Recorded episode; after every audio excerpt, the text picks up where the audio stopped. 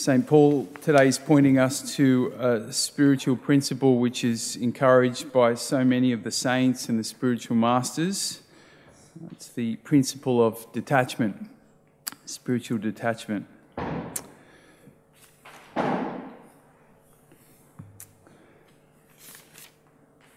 St. Paul says today, those who have wives should live as if they have none. Those who, have, who mourn should live as if they, they have nothing to mourn for. Those who are enjoying life should live as if they have nothing to laugh about. Those whose life is about buying things should live as if they have nothing of their own. Now, is St. Paul saying that we shouldn't value our wives or uh, we shouldn't uh, mourn if we're grieving, or we shouldn't laugh if we're joyful, or we shouldn't buy things that we need to buy. Of course, he's not saying that. There's no problem with valuing these or other things in our life, but Paul's point is don't make them your primary value. Don't let anything else in your life drown out your need for God or compromise your relationship with God, your ultimate value, the only relationship, the only security that lasts. So it's a, it's a good thing for me to value my priesthood, of course, uh, but if my priesthood becomes the thing that I look to for my sense of identity and security and hope, then uh, that becomes problematic. that becomes an attachment, right?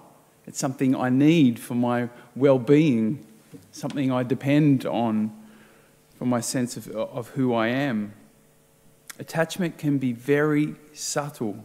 It, it requires us to, to, um, to have a, a pretty uh, healthy level of uh, self reflection and honest self reflection. This brings us back to the gospel on Sunday, right? Jesus spoke about hating your family. uh, once again, his point is that our pursuit and our love of God should be overwhelmingly the priority of our life. And in fact, Jesus knows that when that is true, we'll love our family more, right? There's a similar point today in the gospel today. Um, Jesus Jesus says, How happy are those who are poor? Yours is the kingdom of God. Happy are you who hunger now, you shall be satisfied. Happy you who weep, you shall laugh. Our tendency is to fill ourselves up in life, isn't it?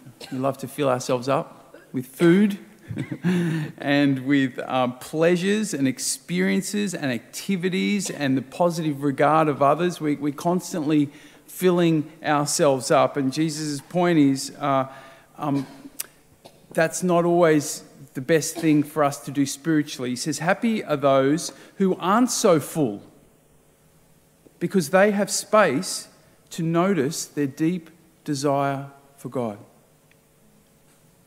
When we fill ourselves up, uh, what we tend to do is numb uh, our need for God.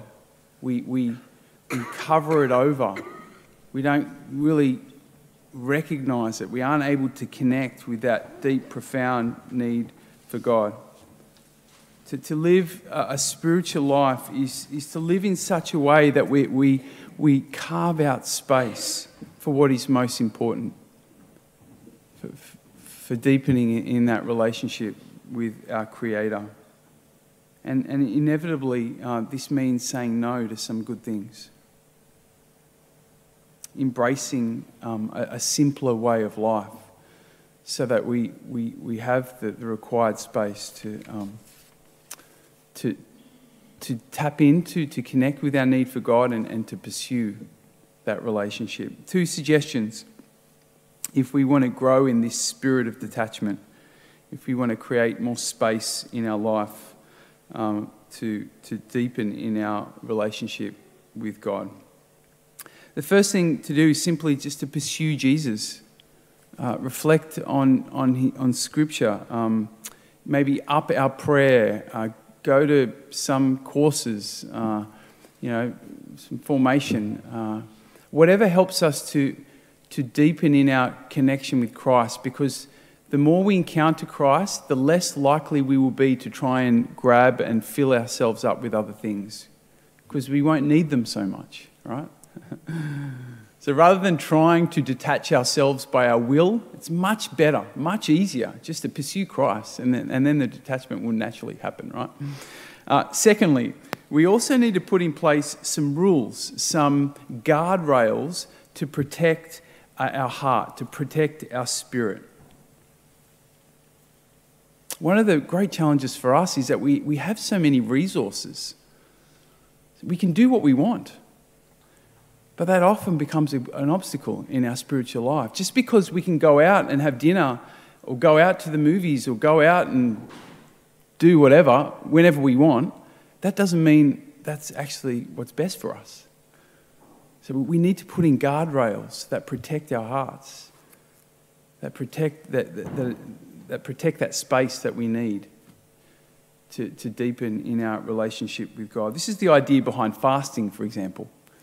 You know, we've always had the discipline of fasting in the church because, uh, you know, that's a, a, discipline. That's a way in which we, we sort of, um, we, we deny ourselves of something so that we can create some space for God.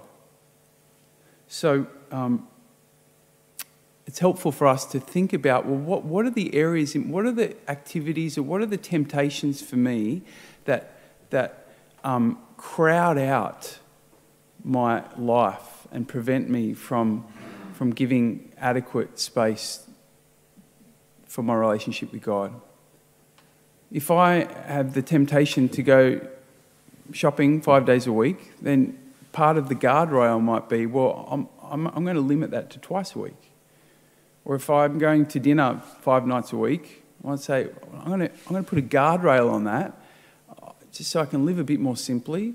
I'll stay home a bit more, have a bit more space for, um, I don't know, just to be bored, to be with myself, to face myself, to be with those I love, or, or you know, whatever it may be, but to carve out space uh, so that I'm not so consumed, I'm not, I'm not so active I think this is a real challenge for young families. Uh, I know a lot of parents out of the, the, goodness of their heart, they want to take their kids, they want their kids to be in every sport possible. Uh, or, or, they wanted to do every activity in music and this and that and the other. But, but, um, but that means that their life becomes so full. How, how can they have quality time together? How can they carve out space for their own relationship with their Creator? So inevitably, inevitably, it means that we need to make some decisions around what we say yes and no to. And, and, and even saying no to some good things so that we can say yes to what is ultimate.